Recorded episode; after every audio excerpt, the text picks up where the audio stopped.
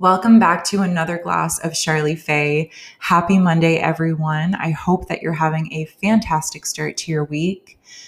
This episode is an episode I've been wanting to do for a very long time and haven't gotten around to doing it because I was holding on to a lot of fear. And today I was able to sit down virtually with a really good friend, Annalise, who is also a domestic violence survivor, as well as myself. And we unpacked a lot. I gave her the platform to be able to share her story and her experiences, and she invited me to share my own as well. So I hope you'll have a listen, and thank you so much for being here.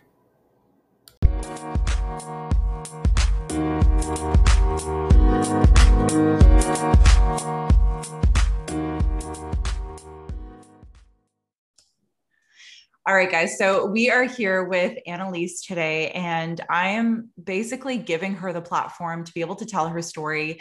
Um, domestic violence in women especially has is is such a huge problem especially today there's there just came, seems to be more and more and more that's coming up and more women are telling their stories um, so i just really wanted to give her the platform to be able to tell her story so annalise can you introduce yourself hi i'm annalise mclaughlin I'm 32. I live in Norton with my husband and my new baby.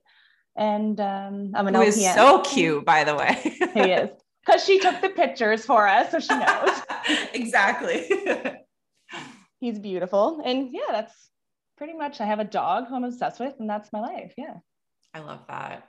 Um, so tell us a little bit, tell tell us a little bit about uh, what you went through. I know a little bit, okay, but like so, I, I would love to know the yeah. whole story. Yeah. Yeah. So I'm just gonna preface this by saying this is entirely like my own personal experience, and I don't want to take away from anybody else's trauma. Absolutely. Um, because I know everybody has a different experience, and um, this is just how I feel about my situation. Um, so I was in university. I went to UNB Fredericton, um, and I started when I was 18. Um, so it was probably I think it was around Christmas. I've never checked, but it was around Christmas. And um, we had friends from Sussex come over and we were all having drinks, like close friends that we went to high school with. And I got way too drunk really quickly, of course. Um, and so this guy said, like, I'll walk you home, no worries, because we were in a different house. So he took me back to my house and like thought nothing of it. We were friends in high school. Um, he's a super nice guy. Um, known him for a decent amount of time. Like his girlfriend was there um, he came up with his girlfriend. Um, he'd never once come on to me, so it wasn't really a problem.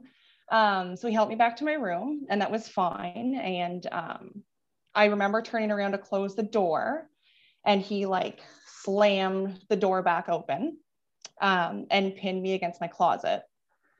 And I was re- like very intoxicated, so I had no strength, and I just um, I was trying to push him off me, but it wasn't doing anything.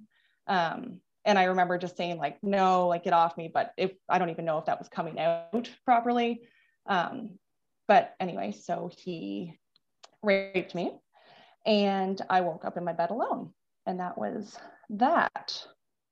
Um, so do you remember, do you kind of like remember what happened or is that? No, I think blacked out. I, I don't know if it's blackout or I blocked it out but you wake up, you know you had sex. Um, yeah. And or not consensual sex, but yeah. Um, and I do remember like I remember until it was actually happening. Like I remember trying to get him off me and trying um to push him away and stuff. But after that, there's nothing. But I've never gone to therapy for it. I probably should. Yeah. I, might, I might be able to get that back. But um, um, so like I didn't tell anybody because at the time I was being extremely promiscuous. um, I was having a wild year. I had just broken up with my boyfriend um, of like three years from high school. So I had a, a good first year of university. um, and so that's why I didn't know if anyone would believe me if I said it was rape because I wasn't like, this wasn't a secret that I was having sex with like multiple people. Um, and I didn't want somebody to think that I had just had sex with him and then regretted it and said it was rape, which was going through my head and it was also my friend's boyfriend. Um, so I didn't want her to think I had seduced him or like that it had gone on for longer or that I knew about it. And then I was kind of doubting myself too. Like I was like, I was really drunk. Um, like, did I say something that led him on? Did I did I try and seduce him? And I just don't remember that part. Um, but even if I had done that, I guess like I know this now, but even if I had done that, um, by the time we got back to my room, I was not consenting. Um, so it was still rape. Um, and then I guess the other thing is when I think of rape, I think of like severe trauma. I think of like physical violence. And he didn't physically hurt me. Um, there were no bruises, there were no scars, there were no cuts. Um, he probably didn't really have to try that hard because I was very drunk. Um, so there was no force. So I wasn't even sure if I had been raped. Um, so I didn't say anything to anyone. And I just kind of blocked it out and pretended it didn't happen for three years. Isn't it horrible that your first thought was, is anyone going to believe me? Yeah, it's really awful. That and is... I know so many people that that's happened to. Yeah, yeah. Like the, this, the statistics are so high for this kind of stuff, and it's mm. it's not taken seriously enough. So when it does happen, that is immediately the first thought. Yeah, especially if you're like like I said, I was having sex with a lot of people. Um, I mean, even if you're not, somebody might not think that, but I know I've heard people say, I, you know, this guy did this to me, and people are like, did he though? Did he really? Like, oh, you're, you know, that breaks so. my heart. And that completely takes away from your your own experience like that takes away from your trauma and that's horrible like that's you you were the one that experienced it and your feelings are valid and whatever whatever you're still carrying is valid and for someone to sit next to you and tell you that you know like did it really actually happen did it right did it, you know what i mean like that just takes away from your whole from the entire thing. I know. Although to be fair, for a little while I didn't tell anyone. So it was literally just me thinking that, but just be- because of other people's experiences. Yeah. But still, you didn't tell anyone because you didn't think anyone would believe. Yeah. You. And that's and I wasn't part. a child or anything. Like I didn't think my mom wouldn't believe me. Like I was an adult, technically. Yeah. Yeah. and I think that like there's what you were talking about before, this whole stigma around like what rape is supposed to look like yeah. And how it is it's so different in every single situation. Mm-hmm. it just the fact that like we we think about what it is and if if it doesn't fit that specific image then it's like okay not. well then it's it might not fit that category. Exactly. But if it wasn't consensual then it was rape. Yeah. Which i know now thankfully but absolutely. um yeah no it was really awful. So how um, have you been? So this was how long ago? So this was in 2007. So I was okay. 18, so 13 years, or yeah, 14 years ago, I guess now. So how but, has this like affected you? I guess like long term. Like how how have you been carrying this? Um. Well, so for three years, I just kind of like pretended it didn't happen. Um, and then I went to a New Year's Eve party in Sussex. Like I had moved back to Sussex three years later after living a couple other places. And um, I went to a girl from high school. She had a New Year's Eve party and he was there. And it was the first time I'd seen him in three years, um, wow. like since that incident. Um, and I had blocked him. Like I think back then we only had Facebook anyway, but yes. uh, I deleted him or blocked him off Facebook. And um, yeah, so I hadn't seen or heard anything about him uh, or of him. And um, I'd had a couple drinks. So I don't really know what came over me, but I went up to him and I pulled him aside and I just looked at him and I said, Did you rape me? And I was, I don't know what I was hoping for, like him to say no. And that was all like a figment of my imagination or something. And um, he just looked at me and took a drink of his beer, laughed, and said, Yeah, what the fuck are you going to do about it? So Oh then I knew God. for sure it was real. Yeah. Oh my God. Yeah. So at that point, did you start like did you tell someone at that point? No. At the, I didn't real I didn't know what to do then. So I just took my boyfriend at the time and we left. Um that's horrible. So the first it really I I I didn't think he would say that. Like I was really no. hoping it would be I, and he was very blunt. um, and he was right at that time. What can I do about it? So I just kind of left and I haven't, I still, I haven't seen since that incident, but um, yeah. So um, I didn't tell anyone until I was 26. Um, and I had just started dating Colby, my now husband. Um, we were like two weeks into the relationship and we were watching a movie on my couch and a rape scene came up and he was like i don't know what he said something like could you even imagine that happening to you? And i just hello and i was like that actually, that actually happened to me. And that was the first time i'd ever said it out loud. Oh my um, god. so that took that took eight years so almost a decade. Um, and then i said it to him and we had talked about it a few times like um, once, so once we talked about it a few times, I think I told my sister, Alacia. And then I think I told my other sister. And then I told my mom. And then I told my best friend. And then I told my other best friend. And now I would, I was going to say I'd probably tell a stranger, but I guess I am telling a lot of strangers. Definitely. I'm very comfortable with it now.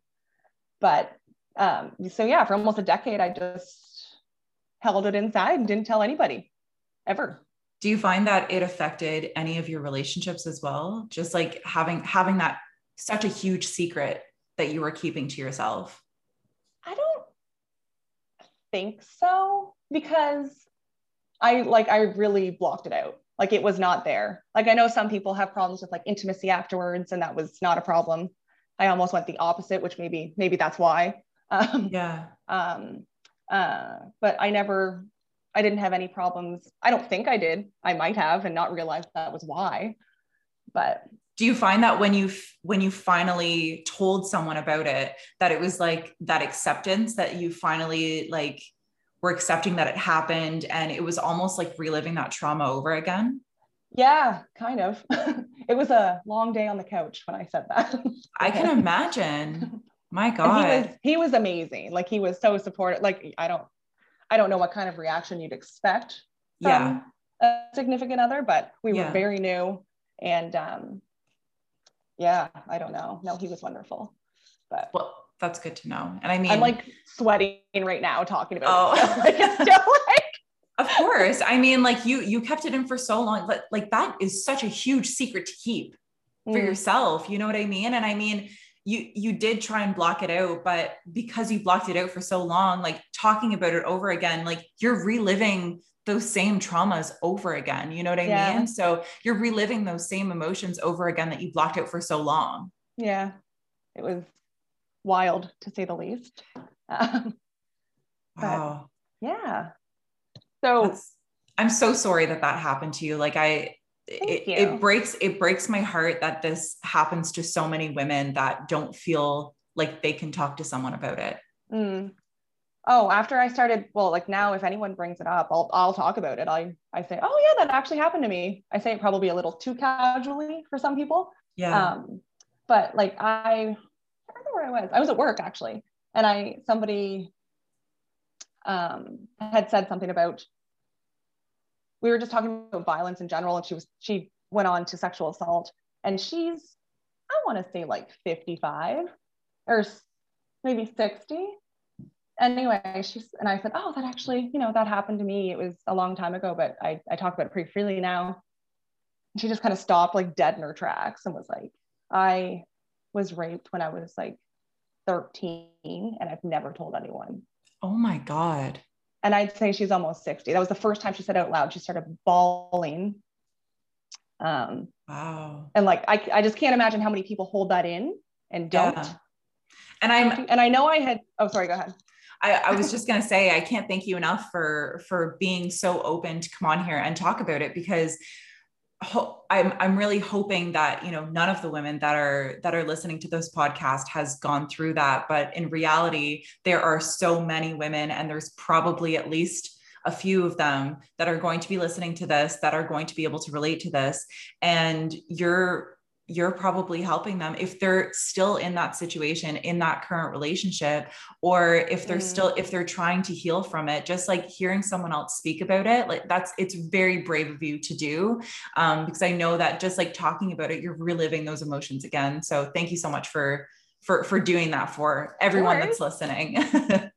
well, I think I think I messaged you about this, but like when yeah. I was at work, this is a different time. The so I was having lunch in the lunchroom, obviously, and there were probably I'm gonna say about 12 women. I don't know for sure. Um, and somebody brought up rape, and I again was like, oh, that happened to me. That was it was really awful. And um, the whole room just kind of sat there for a second, and then every single woman in the room, except for one, had been a victim of sexual assault, whether it would be rape or, or whatever. They and a couple of them had never talked about it. That's a lot of people in one room. Yeah. So I can't imagine the people that you meet on a daily basis that you have no idea. Like it's a, it's a huge percentage of women. A hundred percent. Not just women. Yeah. It's it it's it's horrible that it's still the statistics are still so high. Mm. And people don't even know really no. statistics would be because people don't talk about it or they've never come forward or whatever. But exactly exactly. Yeah. and again like coming back to what we were talking about before how the first initial thought is is anyone going to believe me? Yeah. It was yeah which makes me like hopefully if people are hearing this and if it's talked about i think with the me too movement it's a lot more spoken about and it's Absolutely. easier to talk about. Mm-hmm. But again, this was th- like 13 years ago. So, um, like I would not, I would hope that 18 year old me would have gone to talk to someone if I had known anyone at the time that had been sexually assaulted, anyone. Because so if, if you could go back, if you could talk to your 18 year old self now, what would you tell her? Oh, go to the fucking police immediately like i don't know. I don't know what they do. I don't know what the procedure is but go to the police immediately. Don't wait. Don't you, i'm sure you want evidence which would have still been there um, and and talk about it. Tell someone immediately. Main the, the main thing for me is like I, I think i'm okay with what happened to me um, but i don't we were friends and he had no problem doing that to me. So i can't imagine who else he may have done it to and I could have stopped it, that like thing. haunts me. Like that yeah. makes me feel awful. Yeah, absolutely. So. Was there was there any other um I guess like circumstance you talked a little bit about domestic violence as well. Was there any other relationship that you had that um you'd gone through domestic violence in that relationship? Yeah. yeah, um when I was 15, I started dating someone and we dated for about 2 years.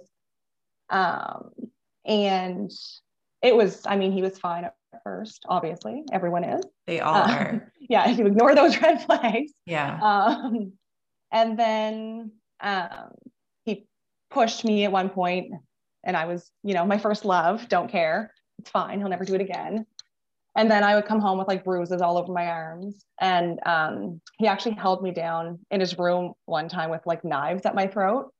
I don't oh know what I God. yeah, I don't know what I did. Not like not that I would have done anything. I was 15 or 16 at this time. Um, like my family held an intervention for me. Um, all my friends knew, but they couldn't do anything, I guess, at the time. Um, I was just lucky enough that I, not lucky enough, I guess, but circumstantially, um, our school took a trip to Europe and I felt safe enough because I was far away. So at that time, I think I probably used MSN and messaged him and broke up with him. And that was that. I think it's just because I was far away. But so yeah, that was my first, my first love. How long were you guys together for? I want to say two years. Two years. And was yeah. this like when did it start happening? Probably about a year in. He would do stuff as a joke. And then, okay. well, not as a joke, but I would, you know, say, don't do that. Don't hit me or don't grab me like that. Or oh, I'm just joking. You can never take a joke. And yeah. well, yeah. you had it happen to you as well. So yeah. Um, so I was in a relationship for uh, those of you who are listening that know me, that have known me for quite some time, probably already know, but I was in a relationship for f- almost four years that was very much the same thing, like not the same thing, but um, I dealt with domestic violence for out of the almost four years that we were together, it was a good like two and a half, three yeah. of those years. Like it started, um, a month and a half in and it just it never ended and so i'm the type of person that will stick through those kinds of things because i think i can fix people right and it, it, it sucks because you're going in so wholeheartedly you're going in you know thinking that you you can help them and that it's going to help the situation when in reality you're really just breaking yourself like it's it, it's horrible I, I think about like the thoughts that would go through my mind at that point in time when I was in the middle of that and how I thought it was going to change and like this was going to be the last time it was going to happen and it never ended up being the last time. Yeah. And unlike you, I didn't have anyone in my life that knew about it. I was just going to ask you that. Nobody knew? No, no one knew. At, at, that point in time, I was really, really, really, I had learned how to put a front on. So if we'd gotten into a really bad fight beforehand, um, I would just completely like shut it out. And that was at that point in my life, that's when I started disassociating myself from from things that would happen. So if we would fight, I would just completely disassociate myself and turn turn into survival mode and see, okay, what can I do to make this better? What can I yeah. do to fix this problem? Um, so that's exactly what I was doing. So for three years, it was it it just kept getting progressively worse. He had gone to um, he'd gone to the hospital a couple times uh, to psych to try and get better Oh, and okay. it was because it was because i was forcing him to go. It was either i was leaving or you go and get help. And there was a few times that he agreed to it and he went to go get help and he spent a few weeks in the hospital but it never got better. And i remember sitting with and, and i was really really mad about this conversation when it when it first happened but looking back at it now like she knew exactly what was going on and she was just trying to get me out of the situation. But when I, I went to go visit him in the hospital and so at this point i started dating him when i was 17 and i left him when i was 21 i can't remember what age i was. Um, but during during that time frame um, but i think i was i think i was either 17 or 18 when this happened. And so he was in the hospital. I went to go visit him and um, the nurse pulled me aside before i was able to see him and brought me into a room. And she said she sat me down and she was like you know you don't have to be here.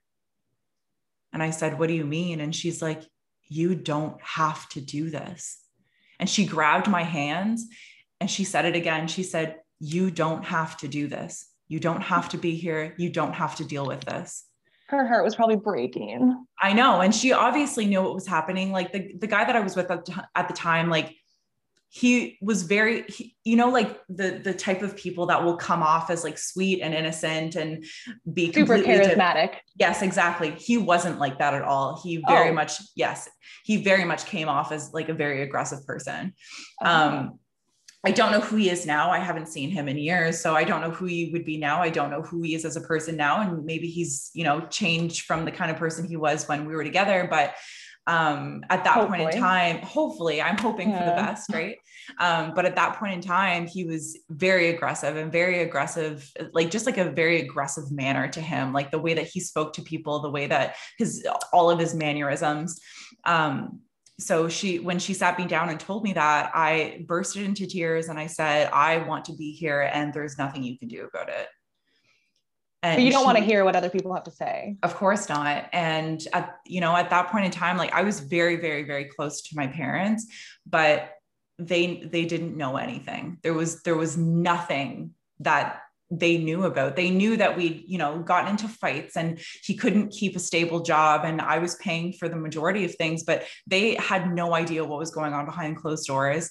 Yeah. Um, his sister had a little bit of an idea because we were living at her house at, at one point and um, we ended up moving out and we stayed at my parents for a while and he was really like really good when we we were staying at my parents and then we moved to Moncton and things got worse again um, but I remember like there was specific times that it that what happened.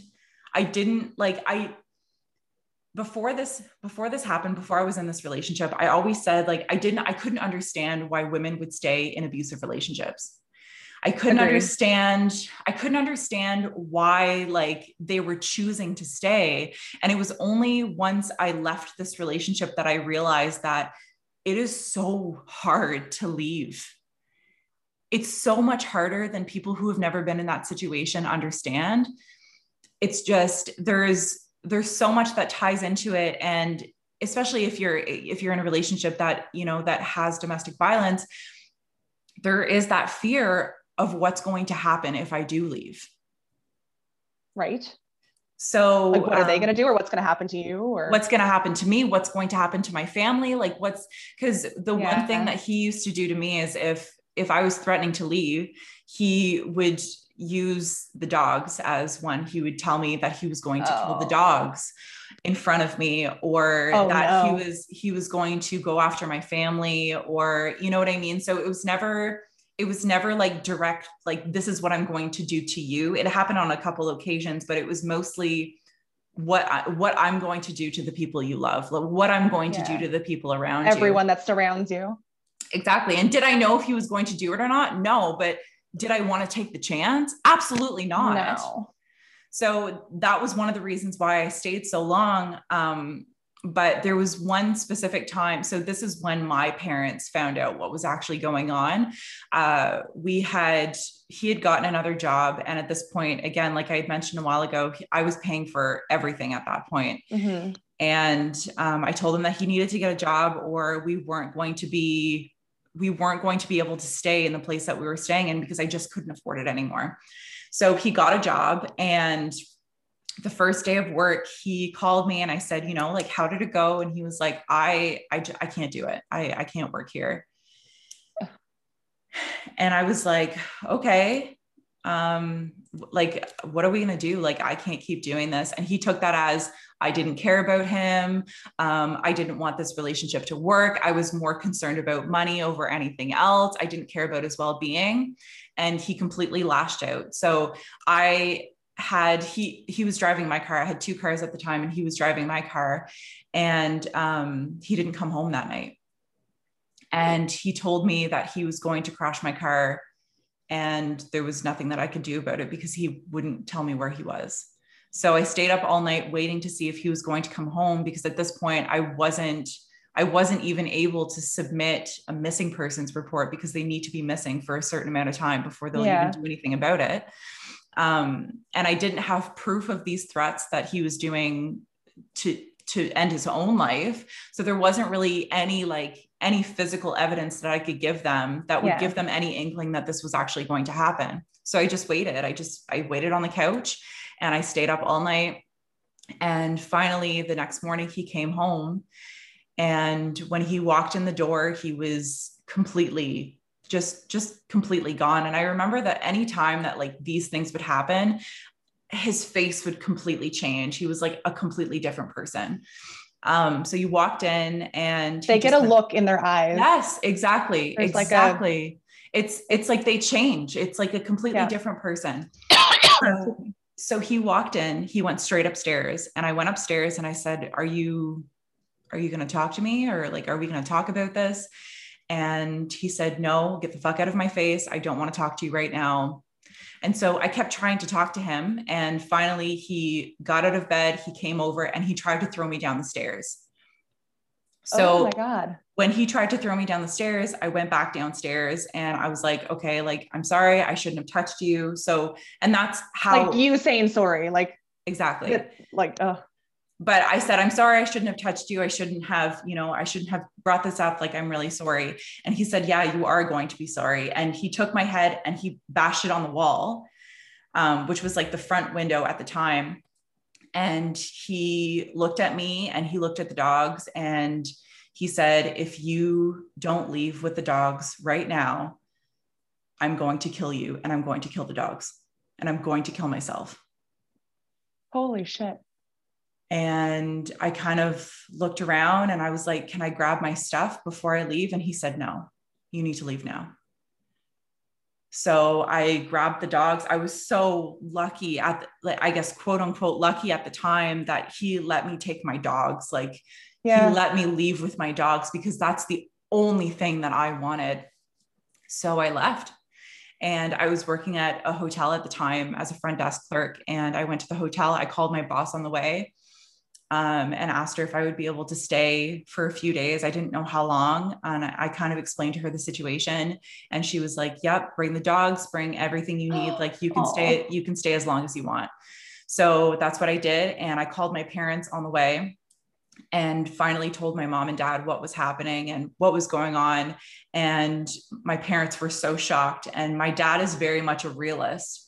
And so he kind of, you know, was very taken back by the situation.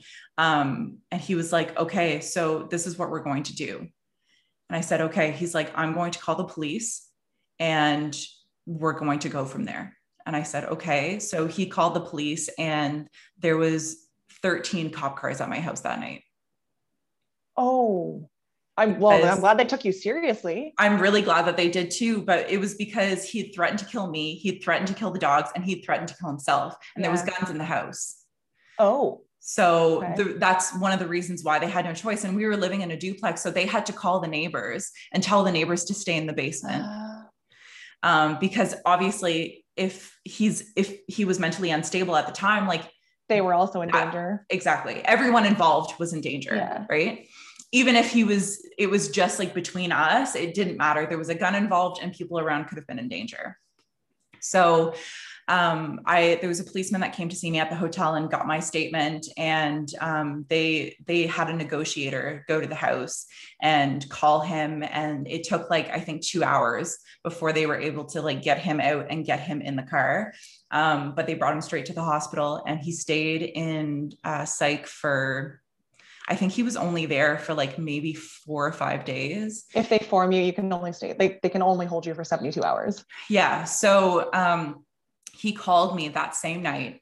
And so I'd called my best friend as well and kind of like told her what was happening. And like my best friend knew what was going on. Um, shout out to you, Caroline. You were she's been through this. she she went through everything with me when when it came to this. And um, so I called her, told her what was going on, and she brought me dog food. She brought me clothes. Oh. Uh, she brought me food. She like, and she stayed with me the night at the at the hotel as well just to make sure that you know like everything was was okay and yeah. i wasn't i wasn't okay but at that point like there wasn't there wasn't much i could do like i i just had to kind of i i didn't really know what to do so she did was that even of, like phase you though if he had threatened to do that so many times before like did you no it like it didn't make any sense to me that like it, it, it just it was it felt like i was watching myself through like someone else's eyes. Like mm. it felt like I was almost having like an out of body experience. Like I don't ever remember feeling like I was in my body at that point in time. Like I don't remember driving to the hotel. I don't remember like checking in, like getting my keys and going up to the room. Like I don't remember any of those things. You're in shock. Probably. Exactly. Exactly. So um, I remember, I remember him calling me that night and you know telling me that he was sorry and that he, this was never going to happen again and that you know like this was like a very big awakening for him and did he call I, you from the hospital yeah they let him call me from the hospital so okay. I said they took his phone though. So like I answered the phone because it was coming from a, a, like a private caller. Yeah. Like an unknown number. So I thought it was maybe the police department that was calling me, but it was him on the other line. And I wouldn't have answered if I knew that it was him. Um, but that phone call, well, even if you had of, I would understand. Exactly. Um, so I answered the phone and he was telling me how sorry he was and how it was never going to happen again and that he was going to get on the medication that he needed and he was going to see a doctor and he was going to see a therapist and all of these all of these empty promises, right? And at that point like that's what I wanted to hear. I wanted to hear that he wanted to change and I wanted to hear it come from him and not someone else. Um, so he asked me if I would go see him in the hospital, and I did. I went to go see him the day after, and I sat in I sat in the room with him for five hours. And it was just going back and forth on how I was leaving him and this was what was going to happen. And I told him that at that point, he was going to get one of the dogs Um, I just didn't know which one at the time. And uh, he was not okay with it. And I could see him getting angrier and angrier in the hotel, in the hotel, in the hospital room. And it just, it wasn't progressing. And I, again, like me being the problem solver that I am, I didn't want to leave without solving the problem. Like I didn't want to leave without having a solution. And I I didn't have a solution. Like there was nothing that I could do. So I kind of just decided that I was going to try it again with the empty promises that he gave me. And when he got out of the hospital, he came back home. And the one thing that I remember is I felt so defeated because when I went back to my my house, the house was torn apart because the police had to come in and search for the guns. Mm-hmm. And so they had to they had to go through the attic. So there was like dirt all over the bedroom um, because they had to go through the attic. There was like boot marks everywhere. Like there was like everything was like torn to shit because they had to look everywhere to see where the firearms were if he was hiding them anywhere were there any in the walls so going back into that house at that point was like oh my god i this is what happened 3 days ago and i'm going right back in it. I'm doing this again. And i knew that it i knew that i wasn't making the right decision but i wasn't ready to leave. And i didn't understand why i wasn't ready to leave. I just wasn't. I just wasn't mentally prepared to start over again. And that was that was really the moment that i that i realized why women stay for so long why women stay oh. After they've been abused after they've been in these kinds of situations and some situations are you know absolutely more horrible than mine. Um, but i but i understand now. I understand why they stay so long and i understand why they why they want to fix the problem and why they want to fix them. Um, and you're lucky you still had friends and family. Like a lot of the time they they seclude you. They yeah take everyone else out of your lives. Hmm. so what had happened was um, me and my best friend at the time like i told her that we were that i was trying again. And we we didn't really speak to each other for i would say like a good like six months. Um mm. like it was like we would speak to each other every once in a while but it wasn't like i knew she knew that i was making a bad decision. And she but but she also knew that telling me wasn't going to do anything about it she told me she told me that i was making a horrible decision that i shouldn't be doing this but was i going to listen to her at that point i wasn't ready to and so we kind of like we we stopped talking for a little while and i knew i knew that she was disappointed that I went back. And I love her so much for being so honest with me and, and telling me that I shouldn't be there and that. And then when six months later or eight months later, when um, this happened again, and it was a completely different scenario, I found out that he'd been cheating on me with my other best friend for a year or like a best friend that I had had for a while. And then we kind of had a falling out because of him. Um, but he was cheating on me with her. And that's when I decided that I was leaving for good. And I called Caroline and I said, I need you to come here right now because we need to get rid of this stuff and I'm leaving. And she was like, I'm on my way. She dropped everything and she was on her way. I don't know who she is, but she's amazing. she is. Um, Good job, Carolyn. Yeah. Carolyn. so she uh, she she dropped everything. She came over. We took all of his clothing. We put it all over the driveway, and I was just throwing clothing out the window. And I took my computer and um, my camera gear and the dogs. And I went to her place and I stayed at her place for, I think, four days. And um, so I, t- I confronted him about it, but not in person. It was over the phone. I said, if you're not home in the next, if you're not at this house in the next 30 minutes, all of your stuff is going to be all over the driveway. Um, and the, the doors are going to be locked and that's going to be it. I'm going to be reporting my car is stolen. And he said, what do you mean? And I said, don't, don't try and tell me that you don't know what I mean. And he said, okay. And he hung up and he didn't come home that night. Um, he went to, he, I think he went to a friend's house or I'm not really sure where. Um, and then he called me that night again and I picked up the phone and I, I said, hello. And he said, hello. And I said, am I going to need a restraining order? and he said, as long as you, you know, don't bother my family and um, I won't bother yours, and you don't bother me and I won't bother you, you won't need one. And I said, okay. And I never heard from him again. That's an extremely clean cut from such a like tumultuous relationship. Yeah, I um wow. there was like a little bit of like there was an issue afterwards because I had had a phone in his name afterwards as well and i was going through um, i was going through one of his family members to kind of like get that figured out and i talked to him like briefly for like maybe like five seconds on the phone after that but i've never seen him again since then.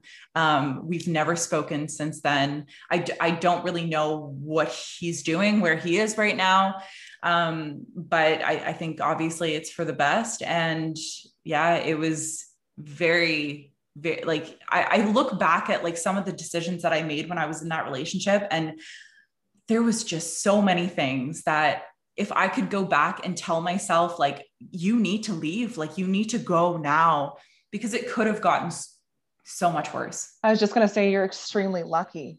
Yeah, like, absolutely. like given the circumstances, I was very lucky that I didn't have to pursue anything and I I I kind of wish that I would have that I would have gone through with pursuing charges, with pressing charges. But you're um, lucky you um, didn't get killed. Yeah. Like you're lucky your dogs are still alive. Yeah. All of that. Like you really could have done that. Well, I and I told him too. I said when like that last phone call, he asked me if he could have a dog, and I laughed at him. and I said, There's there's no way, there's no way in hell that you are leaving with a dog after everything that you've done nature. to me. yeah, I said, after everything that you've done to me, there is absolutely no way that I'm giving you something that I, one of the things that I love most in the world. There's no way. And he just kind of accepted it. And that was that. Wow. But I, I remember going, like, I took a little bit of time off, obviously, to, to try and like, you know, like figure out what I was going to do. Um, but I, I remember standing at the front desk because I was working at the hotel at the time. And this was like, I think this was like two weeks after it happened. I remember standing at the front desk and I said, and I wasn't planning on like telling very many people about it. Like I, at that, like I, I lived like a pretty like, not like super private life, but like there wasn't really anyone in my life that really knew what happened. Hmm. And it's um, really fresh. Yes, exactly. It's really fresh. I didn't really know how to swallow it. I didn't really know how to deal with it because yeah. I was still, I, I'd still disassociated myself. And what I do when I disassociate myself is I'll disassociate completely. And then when I'm ready to deal with those emotions, I'll deal with them and bring it back. Mm-hmm. Um, but I wasn't ready to do that yet. So I didn't really know how to approach it.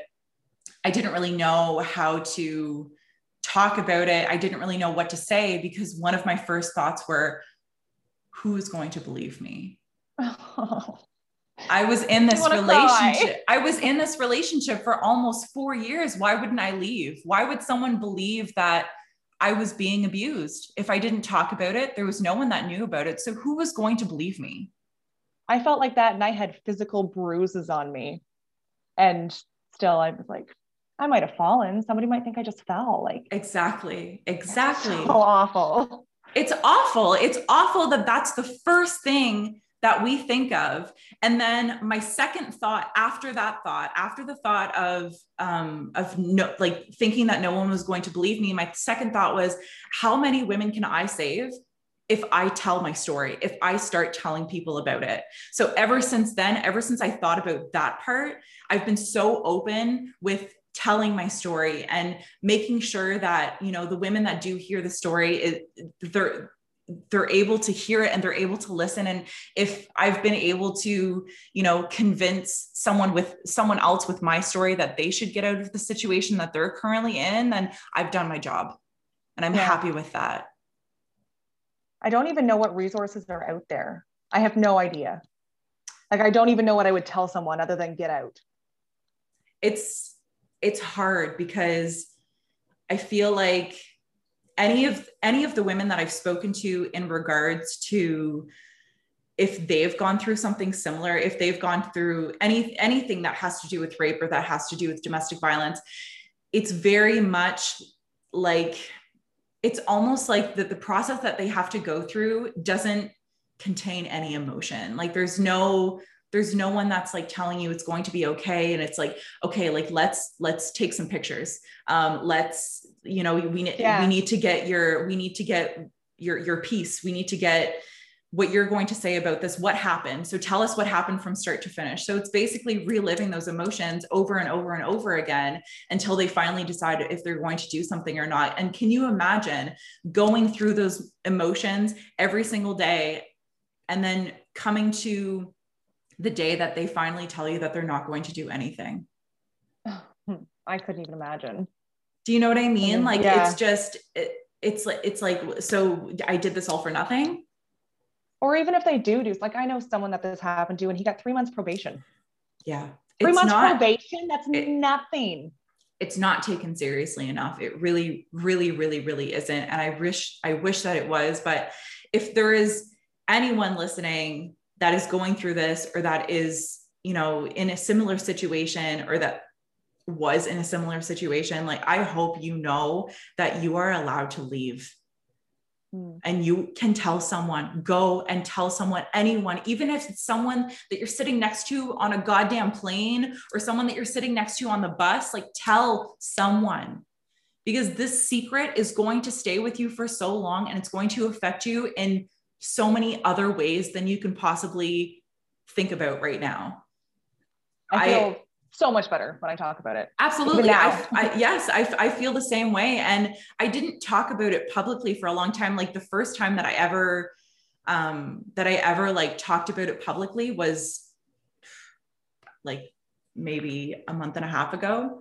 I kind oh. of mentioned, yeah, I kind of mentioned like in a post that I'd gone through um, something along those lines. And I didn't really go into detail, um, but I wanted to do a podcast episode on it with someone that had gone through something similar that got that had gone through um, a domestic violence relationship because it is really hard to talk about and I don't think I would have been able to sit here and record an episode by myself. Yeah. And knowing what to say, like what what was I going to say? And I was very fearful. You know what I mean? Like I was just, I was very fearful of, again, if someone, you know, if people were going to believe me or if people thought that I was going to, that I was doing this for attention or that I was doing this because I, I wanted the attention on me. Like that's just, that's not, that's not I'm what honestly, I wanted people to believe. I didn't know if I like I know I told you I did want to do this, but at the same time, I know a lot of people that I know listen to your podcast and watch, you know, follow you um, through everything. And I was terrified that someone might think that it wasn't real even now. Like, because if anyone knew me at that stage, they would know what I was like and that I was drunk and wild. And like, I just, I'm still scared of people saying that. And I'm 32, I'm an adult, I'm a mom, I am a wife, and I'm still scared of what somebody might think I don't know. You know what I mean. because I'm I know what you mean because I'm feeling the same exact way. I feel the same way. I'm like are people going to believe me? Are they going to think that I'm uh, that you know that exaggerating I'm exaggerating that I'm exaggerating that I'm making this dramatic or that I'm that I'm doing all of these things but it, I'm I'm not and I'm just I'm really my sole purpose of this sole purpose of this podcast is if anyone is listening and if they're going through the same thing, I hope that this helps them in some way to leave. I have an extra room. I have a room. I, I have as much space as you need. I have dogs that will cuddle you and that Same. will give you kisses, like whatever you need. Like reach out to someone, tell someone about it. And I'm also going to link some resources in the in the show notes as well for what you can do if you're in this kind of situation. Mm. Um, any kind of any kind of help that you might need to leave because telling someone you know can be very helpful but being proactive about it can be even more helpful and can actually because as we both know even if you tell someone you don't want to listen to that person exactly like, exactly you need vent you don't exactly. want advice exactly my you know my best friend at the time she she knew that i wasn't going to stay in that relationship forever but she knew she also knew that i needed the time to mm. to figure out what I needed to do and how I was going to do it. And I respect her so much for for being able to respect that and for being so kind about it and for being just the best person that I could have the best friend that I could have asked for at that point in time. Like she was everything that I needed to get through that. And still being there even after you not that you brushed her off, but like she knew, you knew, you still went ahead and did it. Exactly. Like still there. Exactly. Exactly. And I think honestly, like I think it brought us closer because she like she was there for everything. She knew about everything after that point on and she just kind of like she looked at she looked at everything from a distance and she she still stayed there like there was no like cutoff of communication it was mm. just kind of like i'm going to give you some time to figure out what you need to do but I, I hope you know that i'll be there when you want to leave yeah. and I I, amazing. I can't thank her enough for that and I just um, have a question for you though. We're so scared to tell people. Mm-hmm. Has anyone ever said they don't believe you? Yeah. Oh, okay. Yeah. I've never had anyone doubt what I said. So ever. that I know of. No one said it to my face. So no one said it to my face. Um, but I had heard it through the vine that so I had a really good friend um, when I was in school, um, and didn't obviously she didn't know that this was happening at the time because no one knew. But after we broke up, like we, me and that friend were not close anymore, and it had nothing to do with my relationship at the time. It was just we were just not close anymore. Um, and I heard through the vine that she was saying that I was crazy and that there's no way that this kind human being could ever do something like that to another woman, that could ever do something like that to another person. And I remember sitting there and hearing that information and being like, this is exactly what I was fearful of. This is exactly what I was scared of. And so that's why that's that whole situation then and there was exactly why it took me so long to be public about it and to share my story. Um and even now like i'm like you can hear my voice shaking i know. because i just like there's releasing this episode for me is going to be is going to be so big because again like I, I've never spoken about it in such detail publicly. I've spoken about it to my friends and to people that are close to me. Um, or if the topic was to come up, I've spoken about it then, but Same. I've never, I've never spoken about it publicly for those exact reasons. And I'm, I'm happy that I'm doing it today because I, I really hope that I'm, I'm able to help someone that might be going through that or a similar situation or who is still in a relationship like that and that wants stuck. to leave and that feels stuck. Um, because that was the first time in my life that i felt stuck that i felt like i couldn't do anything that i couldn't leave. And if i left there was going to be something bad that was going to happen to me or my family or the people around me. Hmm. so it, what, what was i supposed to do? Right? I'm so glad you left I am so glad too. And another thing too is that when I left, when I finally left and I was getting back on my feet, like I remember feeling so good. I was, I bought a car. I bought a new car two weeks after I left him. I was thriving in my business. I was, you know, like I, there was all of these good things that were happening to me. And I, but I, I didn't think that I needed help at that point in time. I thought, okay, like all of these good things are happening. It means that I did the right thing.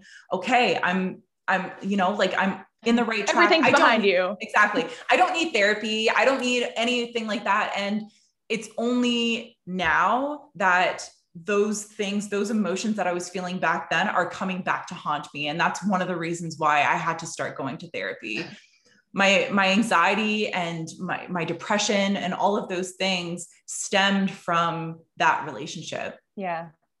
I need to go. I need to i have yeah. postpartum depression and i'm supposed to go for that so i might as well just wrap them both up. all. and yeah. it was literally the hardest thing for me was booking that first session. Oh, it was so hard right now. Yes you exactly. can't go, you can't go see anyone. So if i don't want to i did call um um and they called me back and left a message and I just haven't called back. No reason. I just you you but you can just not call back right now. It's hard. Or it's you, it's really hard. It's yeah. really hard. And again, like the hardest thing for me was booking that first session. And then when I booked the session and I actually had the session, I was like, fuck. Uh, shit. there's a there's a lot of there's a lot of things to unpack here. Um, Take a not, seat. Yeah, exactly. Um, welcome, uh, welcome to the show, guys. Uh, thanks for being here. Um, but no, I, I remember sitting back after that first session and being like, "Holy shit! Why did I not start this before? Why did I why did I wait so long to, to do this?"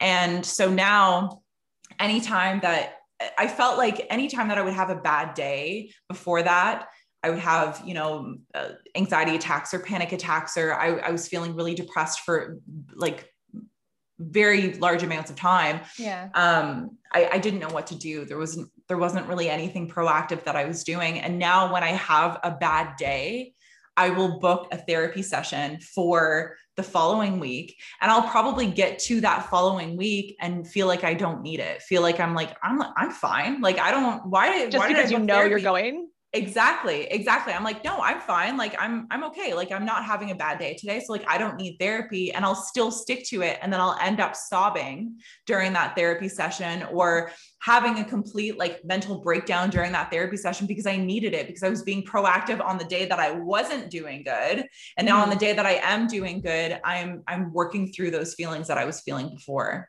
it's like when people stop taking their medication because they're feeling better or exactly. just anything like that. Exactly. So that's what i found um, helped me. Like that's because i felt like anytime that i would have those anytime that i would have an anxiety attack or a panic attack or these big like ruts of being depressed i i just felt stuck. I felt like i was back in that relationship where i was feeling stuck I was mm-hmm. feeling like I couldn't do anything, that I couldn't be proactive. I couldn't, what was I supposed to do to get myself out of this rut? And this is, this is what has helped me. Just the, the, I guess like the mentally, the, the mental part of like booking Just like the mental session. release. Yes, the mental, mental release. exactly. Of booking, of clicking book now for that session for the following week. I'm like, okay, I'm not okay today, but I'm going to be next week once I go to my therapy appointment. okay, well, fuck, now I have to book an appointment. you peer pressured me, which is a good thing, which is a good thing. This is peer pressure in a good way. Yeah, this is allowed. Yeah. so um, I guess like thank you so much um, again for being on this podcast. I'm so happy that we were that we were able to unpack all of this and and talk about this in um, in a public way. Like I think I'm really hoping that you know once this episode comes out um, that we're able to at least help one of if we if out of the thousands of people that listen to this podcast episode if there's at least one of them that we were able to help I that that's my goal that's that's really my goal. Um, so thank you so much for being so open about all of this and being and and just being on here and talking about this openly. Um, but is there anything that you want to say before we end this episode? Um just since that's happened i don't think i've ever let anyone tell me what to do or take control of me in any way. And it's amazing. I do what I want for me all of the time, which is, I'm sorry for Colby because like I am very strongly opinionated and I do whatever I want. And I just think that that is such a freedom. And if you're not doing that, because I know a lot of your listeners are younger, I'm 32, so I'm old AF. Um, but you need to you need to start doing that. Even it doesn't ha- you don't have to wait for a traumatic moment for it to happen. But I used to always wait for other people's opinions or they're okay or do things for yourself and be in control of your own life and just like love your life as much as you can. I love that. I love that. Um, well, thank you again so much for being on this episode. I can't thank you enough. Um, I hope that you guys enjoyed this episode. And, you know, if you, again, I'm going to say it again, I'm going to add some links in the show notes um, that if you are in, in a situation like this, that you can get help and you are allowed to leave and you do deserve better. So thank you so much, Annalise. Thank you for having me. See ya. Thank you.